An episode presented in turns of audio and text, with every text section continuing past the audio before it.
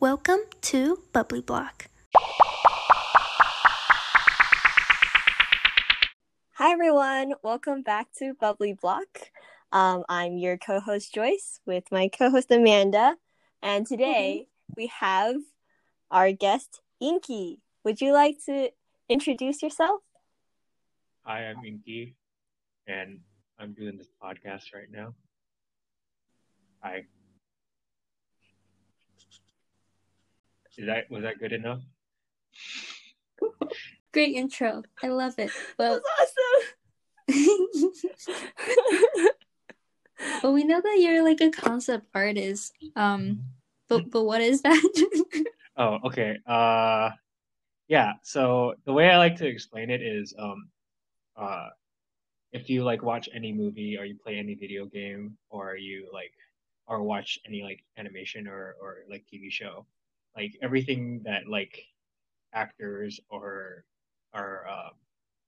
anything that's made in the game has to be designed. Like somebody has to like the best example I could do is like Iron Man, because most people have seen Iron Man.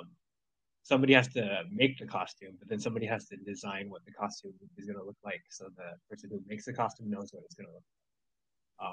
So that's what a concept artist does. They basically design everything that goes into like a fictional media. So if you have like, you know, Thor's hammer has to be designed. Yeah, and Marvel is just easy because everyone has seen Marvel movies, and they are very famous. The concept artists are very famous, so very easy to show examples. Wait, do you come up with the concepts, like the art, like just entirely on your own, or do you like base it off of something else? Yeah, it's different for every project. Like for example, in something like Thor's hammer, for example, like Thor is obviously from a comic book, so there's going to be something that you can look at to be like, oh, this is what it looks like in the comic book, so it should look at least a little bit like that, but obviously. It's in a comic book, and they're going to do a movie, so a live action movie, so they can't look exactly the same. Yeah, the concept artist has to be like, oh, what like extra stuff should I add, like to make it look more realistic, or what should I change about the comic book? But sometimes if like it's completely original, trying to find a more common, more recent example. I was going to be like Avatar, but like Avatar came out like, what, 10 years ago now?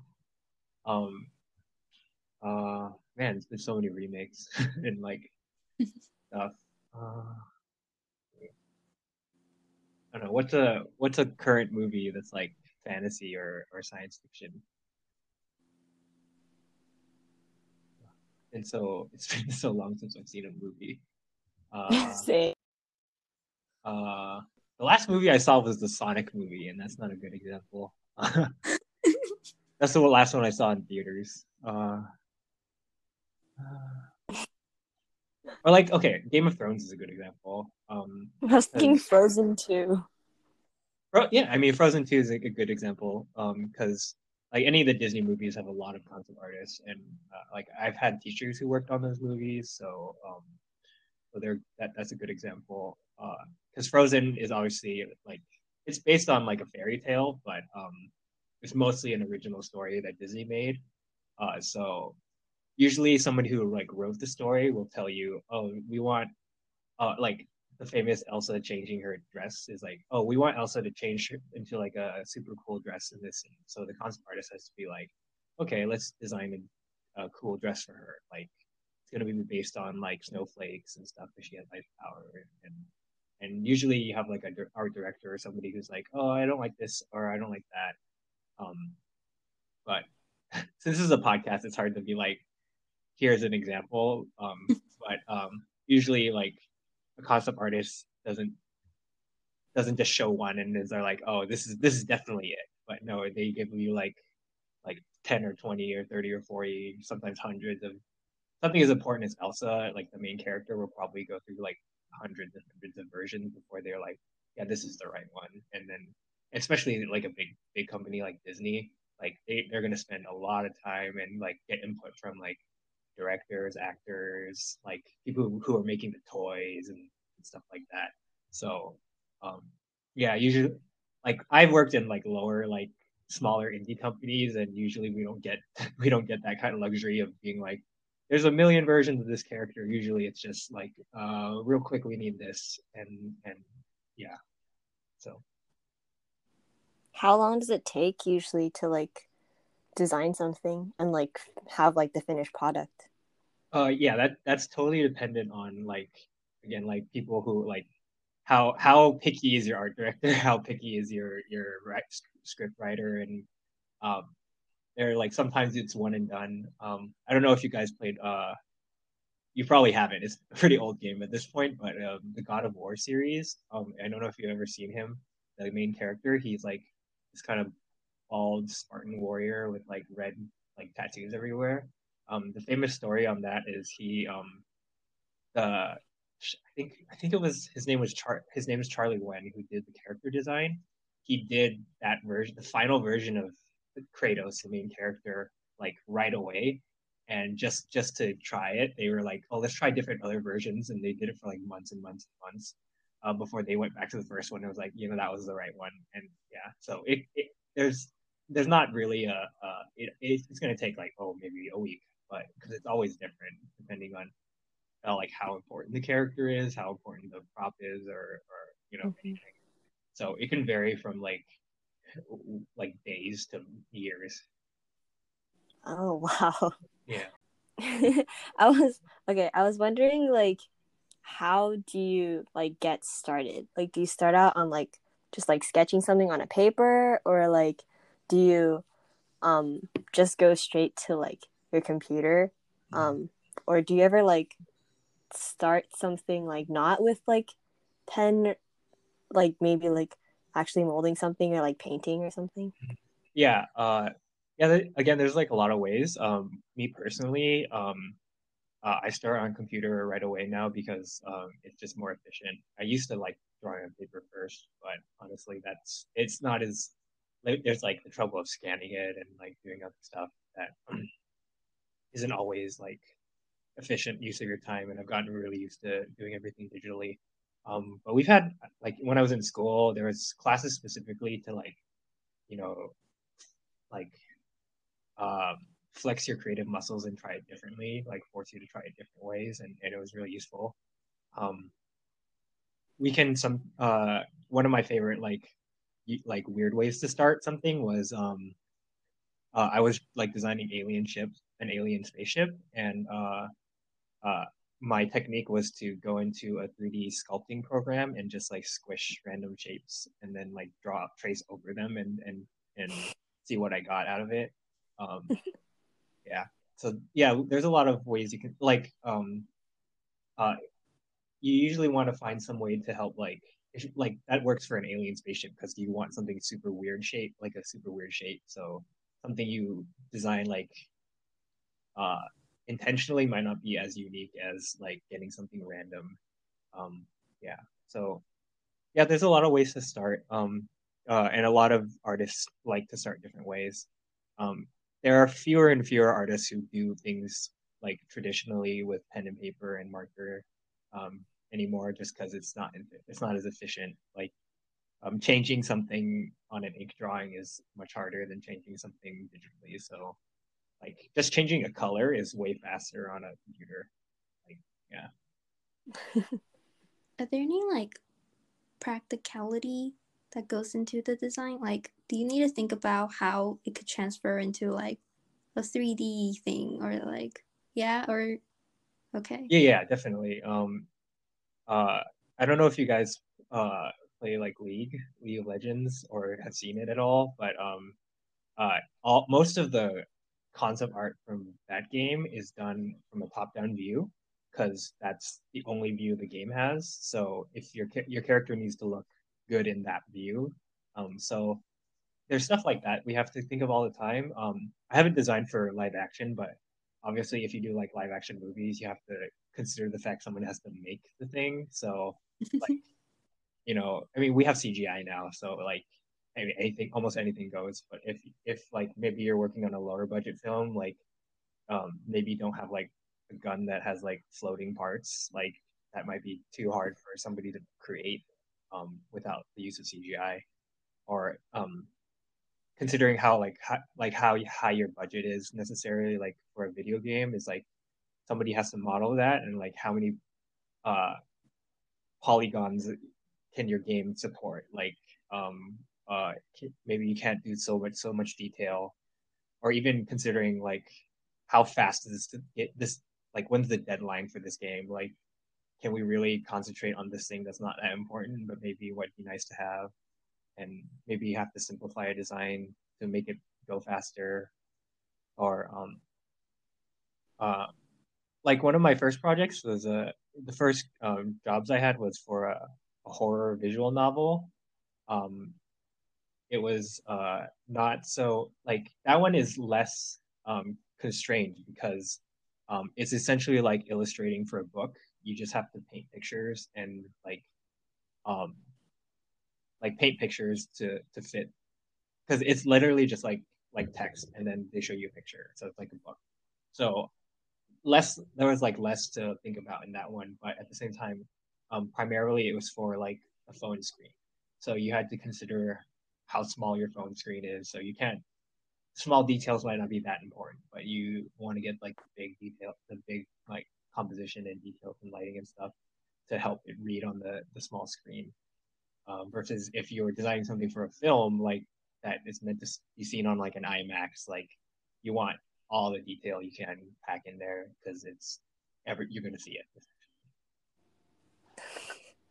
That sounds like a lot, like going into like something, like just one thing.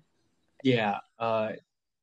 That's what like I feel like a lot of illustrators, and like nothing against illustrators, I'm also an illustrator, but illustrators and concept artists are very different jobs, because illustrators don't necessarily like, they just paint like pretty pictures, and like that's not a bad thing. That's a very difficult skill, obviously, but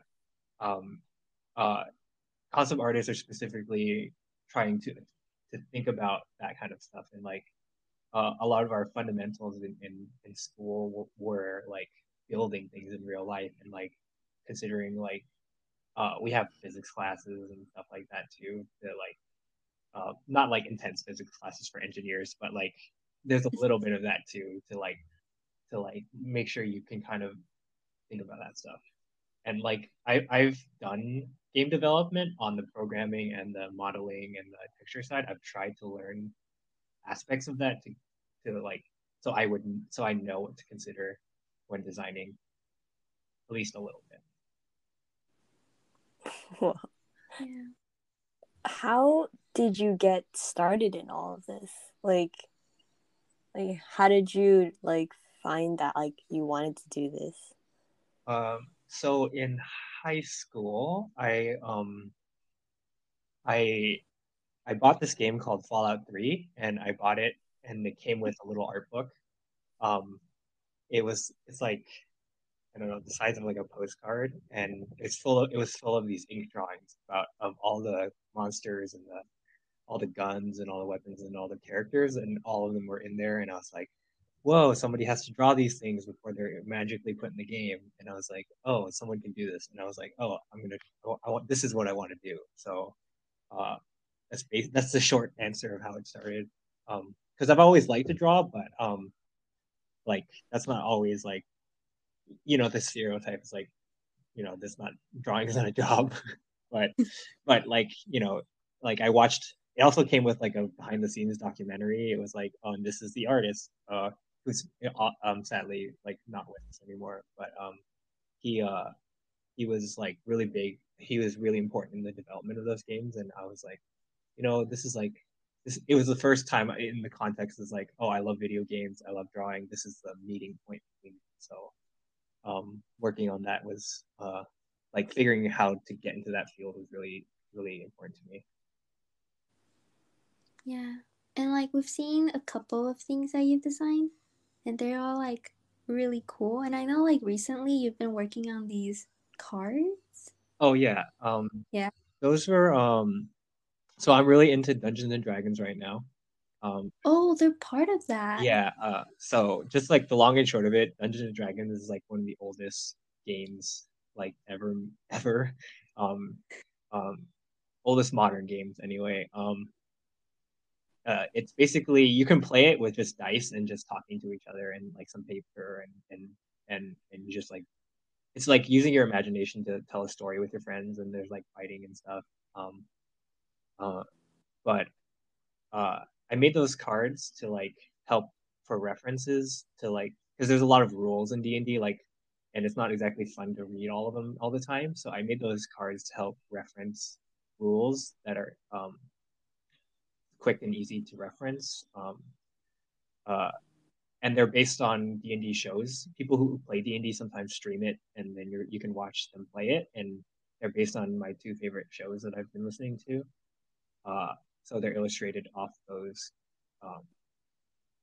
not exactly concept work. It's more illustration because I didn't design most of the characters on those cards, but yeah.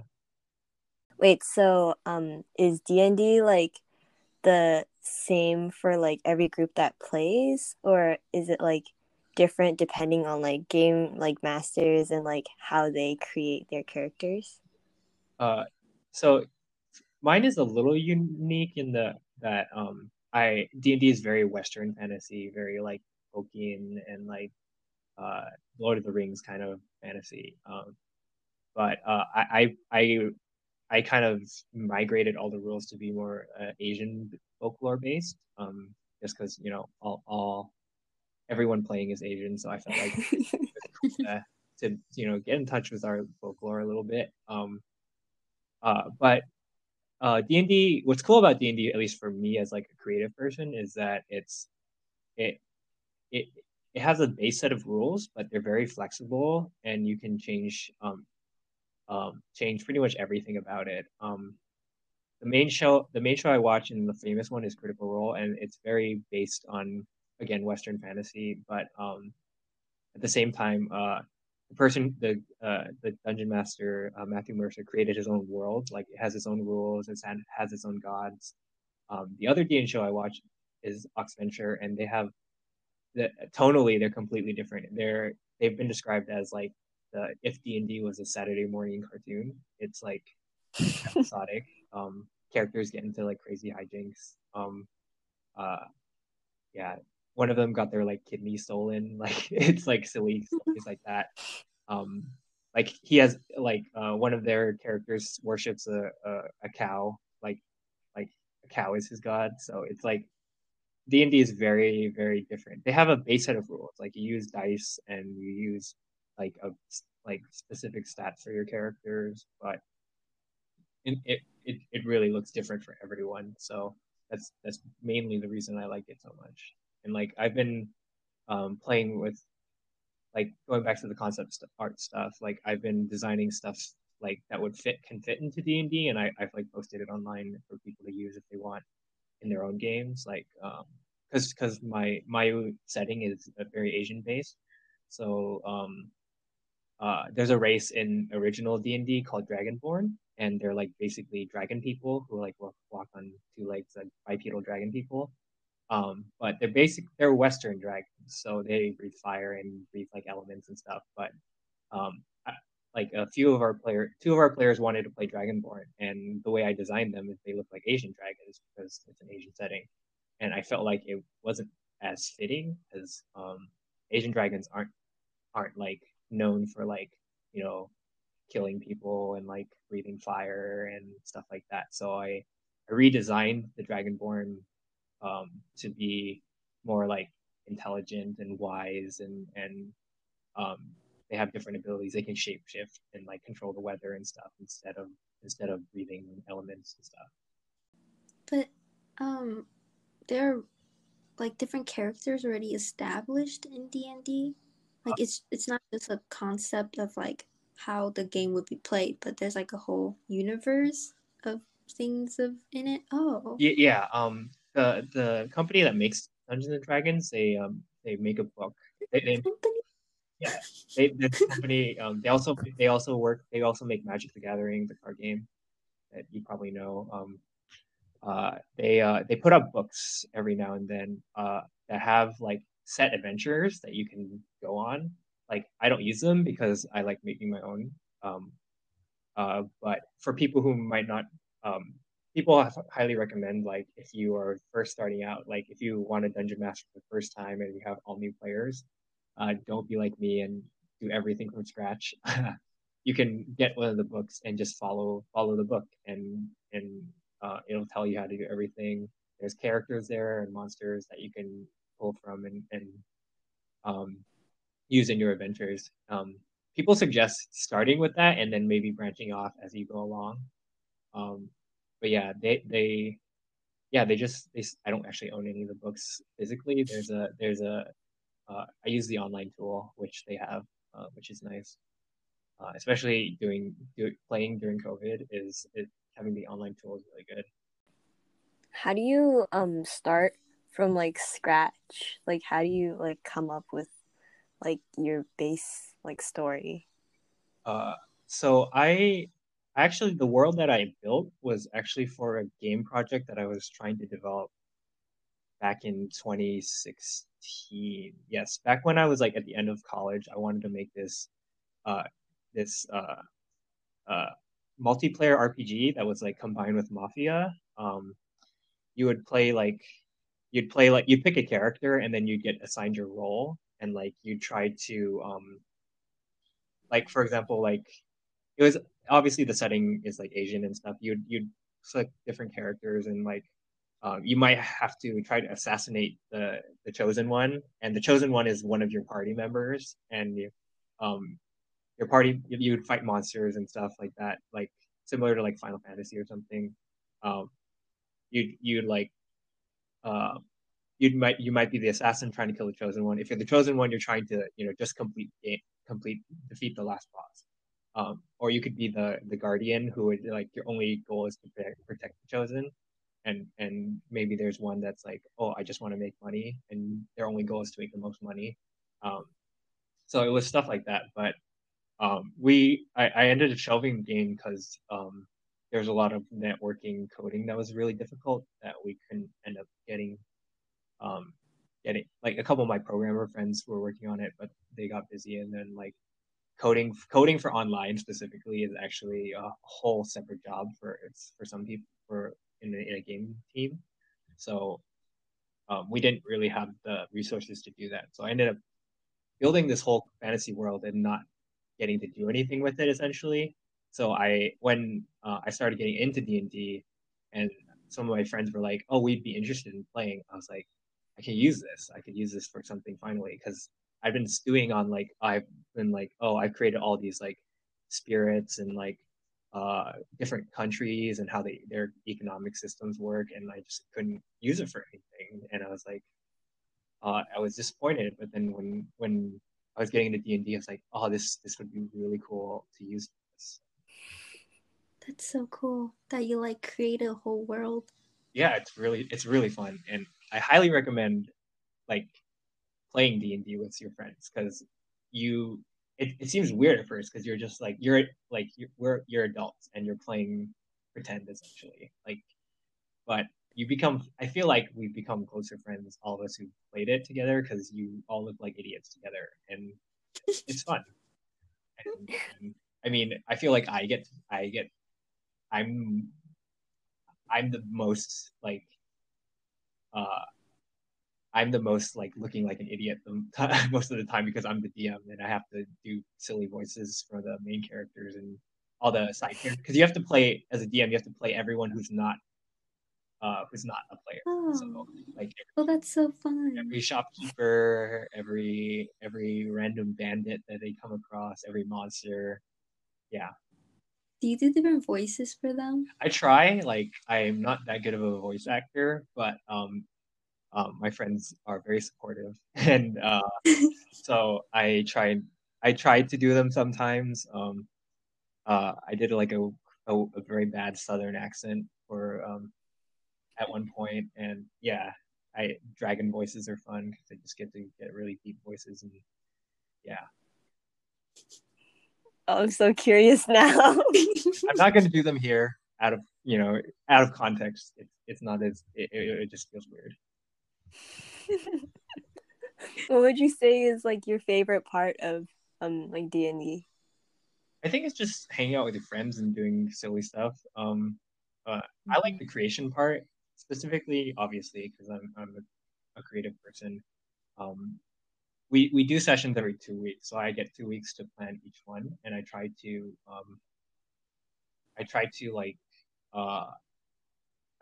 approach it episodically. Sometimes we don't finish everything in one go, but I guess a good example is for Halloween we did a Halloween like special episode. Like they were in the middle of something, and then we just kind of rewound a little bit, and we were like, oh, this is just a side story, you guys. And it was basically they went to a haunted house and they had to try to solve a puzzle to like exorcise the ghost, but they ended up just killing the ghost because my players are my I think if any dungeon masters hear this, they're gonna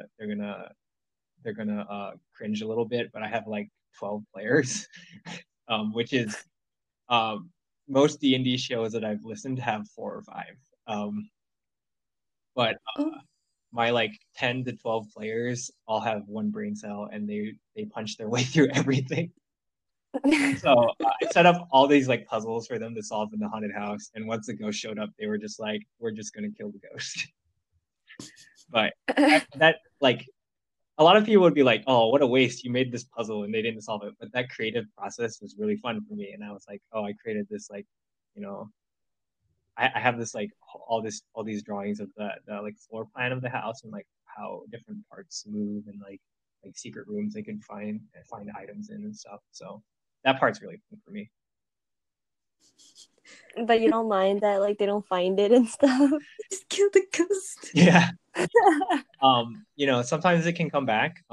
Like stuff about it can come back. One of the hard parts about like I think the advice I found most dungeon masters were giving out was don't plan too much, because your players will plan enough, but don't overplan, because usually what happens if your players don't go on script, as it were, you'll start floundering and be like, oh no, what am I gonna do? But like if you plan just enough, because then it won't hurt so much if they don't do what you thought they were going to do. So, right. Yeah. Is it a lot of improvisation then? Mm-hmm. That's why a lot of the really popular D&D shows are like improv comedians and voice actors and stuff like that. So people who are really... And I've tried to learn from like people who do improv, like how to like go with it. And like there are like specific rules on improv, like just go with you're supposed to go with everything put on the table. Don't, if someone's like, oh, I'm in a forest, don't be like, oh, we're not in a forest, we're in a desert. And like you have to just go with everything that comes out, even if it's really dumb. I'm so confused on how it works. You say like it's planned episodically.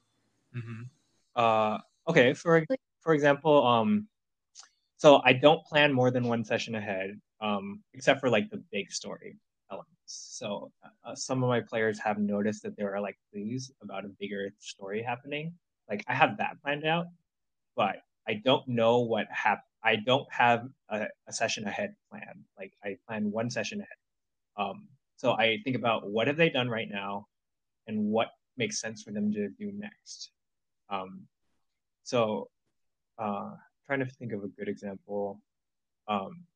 Most of our campaign was them traveling from this one town to the capital city. That was the bulk of what we've done so far. And what I did was plan out how long it's going to take for them to get there. And like, what is the next? Like every time they would travel, I'd be like, what's the next thing they come into contact with? The biggest one I can remember was they went to a town that had been totally deserted. And it turned out all the townspeople had been turned into ice zombies. So I had planned that just one ahead, like that was the thing that they were going to run into. No matter what happens, they're going to run into this. You try to make the illusion that like anything could happen, but really only one thing is going to happen in this time. But you try to like veer it into like what you planned. Sometimes it doesn't always work like that, and you just have to make it up.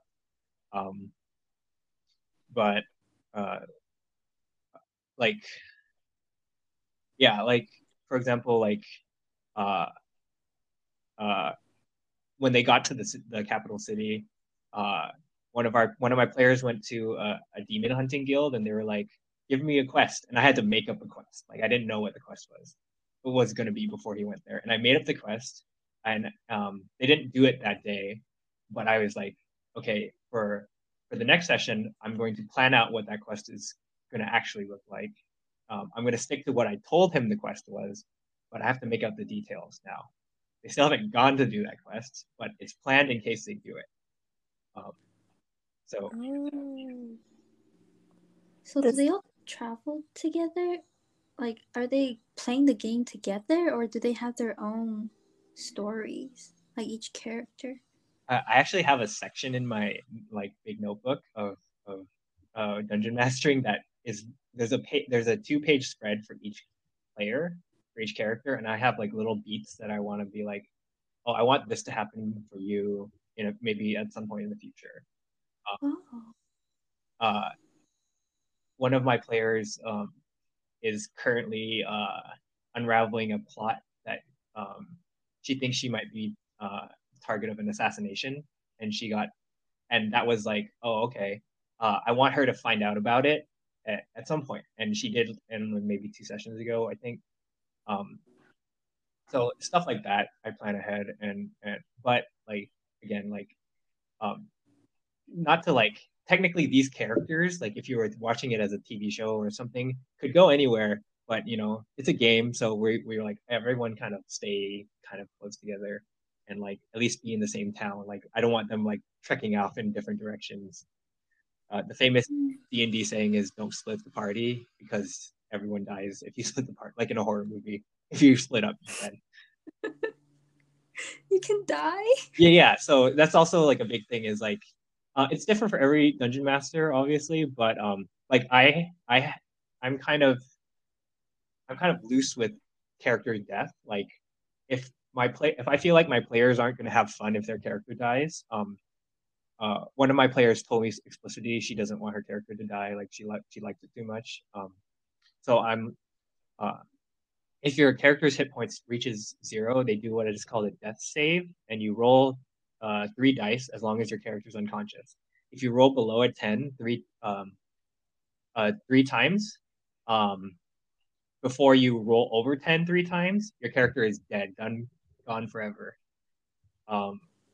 That's typically the rule, but you can, D&D is very creative and very free. You can be like, oh, you have like a really bad scar, and like you can't like lift as heavy objects anymore, or stuff like that. Like, you take a hit to your strength, or you take your hit to your constitution, or something like that. You're not as dexterous as you used to be. So I tried to. I've only had 3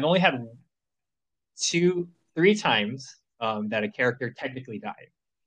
One, it happened to be with someone that had a revival potion, so they were okay, like a non-player character that I was playing. The second time, the person who was killing them was trying to kidnap them, so they didn't actually kill them.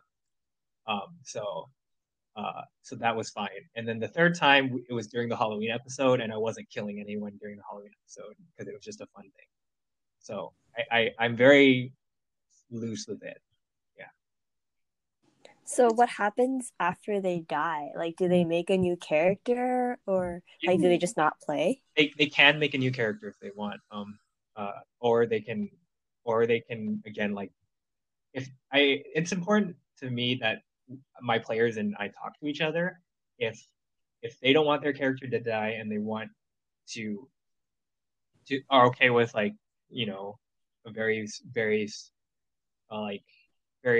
scars or like things that happen to their character instead of dying, I'm okay with that. But there needs to be some kind of consequence. Otherwise, there's no drama in playing the game. You can just do whatever you want. And that kidnapping, for example, I did because my player decided to threaten essentially the Yakuza. And I was like, "Oh, you're gonna walk back to the inn alone at night? I don't think so." What's the Yakuza? It's like the Japanese mob, like mafia. Oh. Yeah. So, if they don't want to like make a new character and like they're okay with dying, do they just like sit and watch after? Usually I would be like, "Oh, you can make a new character if you want," and that's sometimes fun. Sometimes you're okay with like, oh, starting afresh and having, something new to make. I've only gotten to like, other than playing all the side characters, I've only gotten to make one character for a game that my friend runs for us, for a couple of us, and I love doing it so much, and I keep wanting to make more. So would you rather like play the game, or like do you prefer hosting, like being the dungeon master? I like both a lot, but it's two very different experiences. When you're dungeon mastering, you're thinking of like 600 things at the same time. When you're playing a character, you're just thinking, what's my next thing? What am I doing next? So yeah, there's a lot of balls in the air when you're dungeon mastering, so it's a very different experience. And do you win? Or how do you win?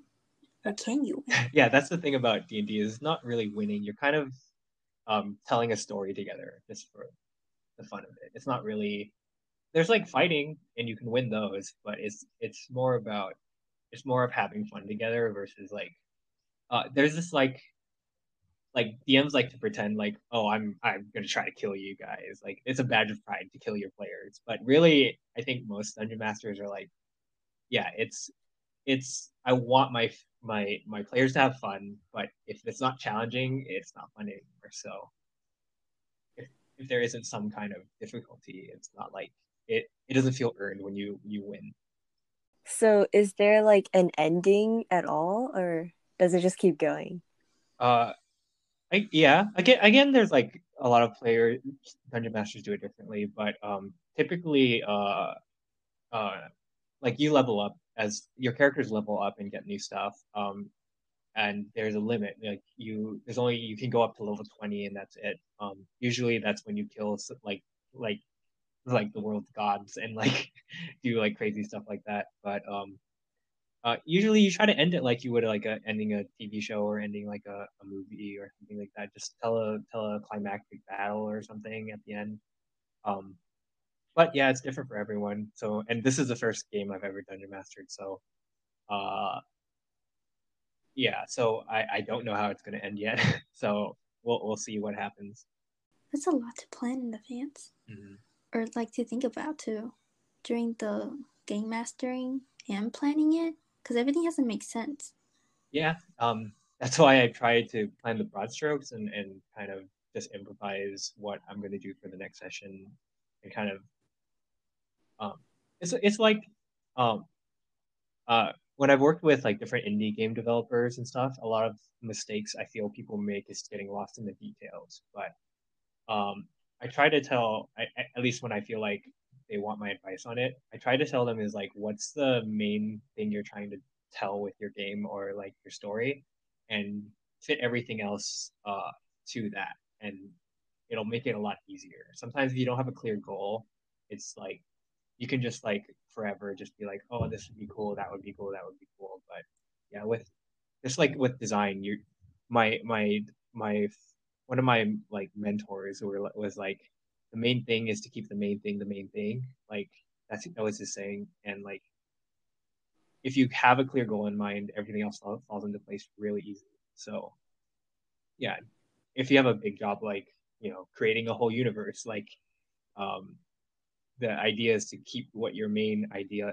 is, and then I guess I could say like the main idea I have for my story is kind of exploring Asian culture as like isolation, because like Asian cultures are very there's a lot of crossover in Asian culture and Asian folklore, but at the same time, Asian countries are very isolated from each other, and they're very specific in their culture. And I've tried to represent that with my world a little bit. And like, there's different countries in my world that are based on real countries in our world. So I have like, right now my players are in the like Japan equivalent, and they're literally isolated by being an island. And so like, all of them have different beliefs and stuff. So I've tried to explore kind of like what isolation is like, and like cultural isolation is like. So there's like different kinds of Dragonborn are from a different area. And then like there are cat people, like the Tabaxi are from a different area. And like there's not really a barrier of language, because that'd be hard to play the game as, but there is a cultural barrier in each country that I try to explore with my characters a little bit, and that's how I get the ideas for the antagonists. Like the antagonists are kind of challenging that idea a little bit. So that's like my main point, is like trying to explore that idea, and then I'm like, okay, what would fit into that theme? Like all that stuff you guys learn in like English class, like that you probably don't pay attention to, like theme and motif and stuff. Like that stuff's important, and especially important in telling stories. And yeah, it's important. And I found it really important in my concept artwork. Like designing is like when you design something as simple as a character, what is the main point of this character? Like Captain America, like the main point is looking like the American flag. Like that's the main point, like, and yeah. So do you have to do like research and stuff like before creating? I was thinking, like, do you take inspiration from like different like folklore stories or whatever from different countries? Myths? Yeah, because that would be so interesting. Yeah. Okay. So I guess I could tell this, because I obviously I don't want, if any of my players happen to listen to this, I don't want to spoil anything in case like it comes back or like it becomes important later. So if you have you guys heard of like the I guess they're called the cardinal beasts. It's like north, south, east, west have a different like spirit, like animal that's like in a lot of Asian folklore. They use north, south, east, west as different. Like the dragon is of the east, I think. I'm gonna get this wrong. Just a heads up. I'm gonna get this wrong, even though I've used this as the main crux of my story. I'm gonna get it wrong, but I think the dragon is from the east and is represented by the element of wood. The south is by the phoenix and it's fire, and the east is the tiger, which is earth, and the north is the turtle and it's water. So those are the main. Those are the main four countries in my in my story, and they all have a patron spirit that are based on it. So, the East Dragon is kind of the spirit of nature and like stuff like nature and plant life, and then the South is the Phoenix, which is the spirit of fire. So, I have that kind of like elemental like. These creatures that govern the elements of my world, they're like the important part of the kind of cultures that that are based around them. So that's one element of research that I've done. But I started the story in like the Japanese area, because that's the folklore I think most people are. Of all the Asian folklores, the Japanese folklore is it's more like well known in pop culture because of anime and manga and stuff like that. So I started there just so like it's easier for me because I know some of that stuff. But it's also kind of what most of my players would be familiar with. So like samurai and like ninjas and like even some of the creatures like Oni and stuff are there, and Kappa and like stuff like that some people are at least some cursory like familiar with. So but I have done research for the other more less like I've had to do research for some of the less well-known stuff that I haven't, that to be honest, haven't totally taken shape yet, but yeah. That's really cool. And I like, it just sounds so interesting to be playing the game and then trying to find this like hidden lore kind of thing, or like what the game master kind of planned out. It kind of reminded me of like reading a book and then you're like solving the mystery as you're reading it kind of thing. It sounds really cool. Yeah, and it's really like Tolkien, who wrote Lord of the Rings, he's really the like grandfather of like all of this stuff. Like he wrote, like he was like a linguist first, and he created like all the Elvish and languages, and he wrote, it's almost like he wrote Lord of the Rings to excuse, like as an excuse to create those languages, and like so like creating those backstories and like those like creating the mythology for your world is like very it is rooted in really old fantasy authors and stuff like that. Okay. Wait. Inky, do you have like a website or something? Oh yeah. It's just inkarat.com. inkarat.com. It's a very easy domain to keep because not that many people have my name, so. Okay, sounds good. Yeah, if you guys ever want to like try D&D whenever COVID is over, like it's very hard to teach how to play the game online. We actually had a new player join partway through, and it was really hard for her to keep up because you can't like point to things and be like, oh, you just use this number here to add to your dice roll, or yeah. So whenever COVID is over, if you guys want to get like a couple of your friends, if you want to try one session, like I'm down to do that for you guys. That sounds awesome. Sounds so fun. Okay. Yeah. I can sit down with you and help you guys make your characters if you want. Ooh, that would be so fun, having my own character. Mm-hmm. Same. Making you draw for us. Yes. I'm not creative though, so. Yeah, you like tell us what to do. Everyone's creative. It's just people get embarrassed when they think they're like, oh, this isn't cool. So I think everyone's creative. Just they censor themselves because like they're like, this isn't cool. I know some like people who hate it when people tell them to draw something. Like especially like, hey, can you draw me? Do you hate it when people do that? I hate it when people try to ask me to draw them. That annoys me, like, specifically. But if like if they ask me to draw something cool, like I'm okay with that. But like when you ask someone to draw you, it's kind of like, it sounds very narcissistic. That's why I'm just like like I'm not your like private portrait artist, like here's a mirror. yeah basically. All right. Okay, well, this was super fun. I'm pretty sure we all learned a lot. It was very cool to learn about D&D. I didn't know it was what I thought it was.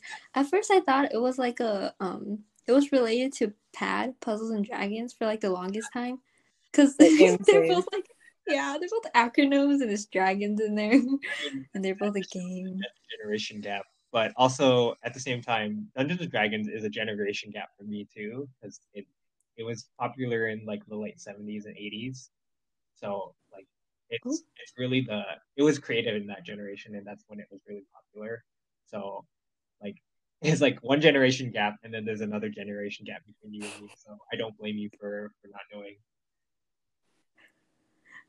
Yeah, we were very lost, but we have learned a lot. But you guys can all follow Inky at ShazamWizard on his Instagram. He posts a lot of his concept art stuff. So cool. Yes, go get those cards. They look super cool. I'm finally using my Instagram like a real social media person. Yeah, you've been posting a lot of art that you make. Yeah. But yeah, you can also go to his website, inkarat.com, inkarat.com. Yeah, I know how to spell. I think that's all we have time for today. We'll see you guys next week on Bubbly Block. Bye.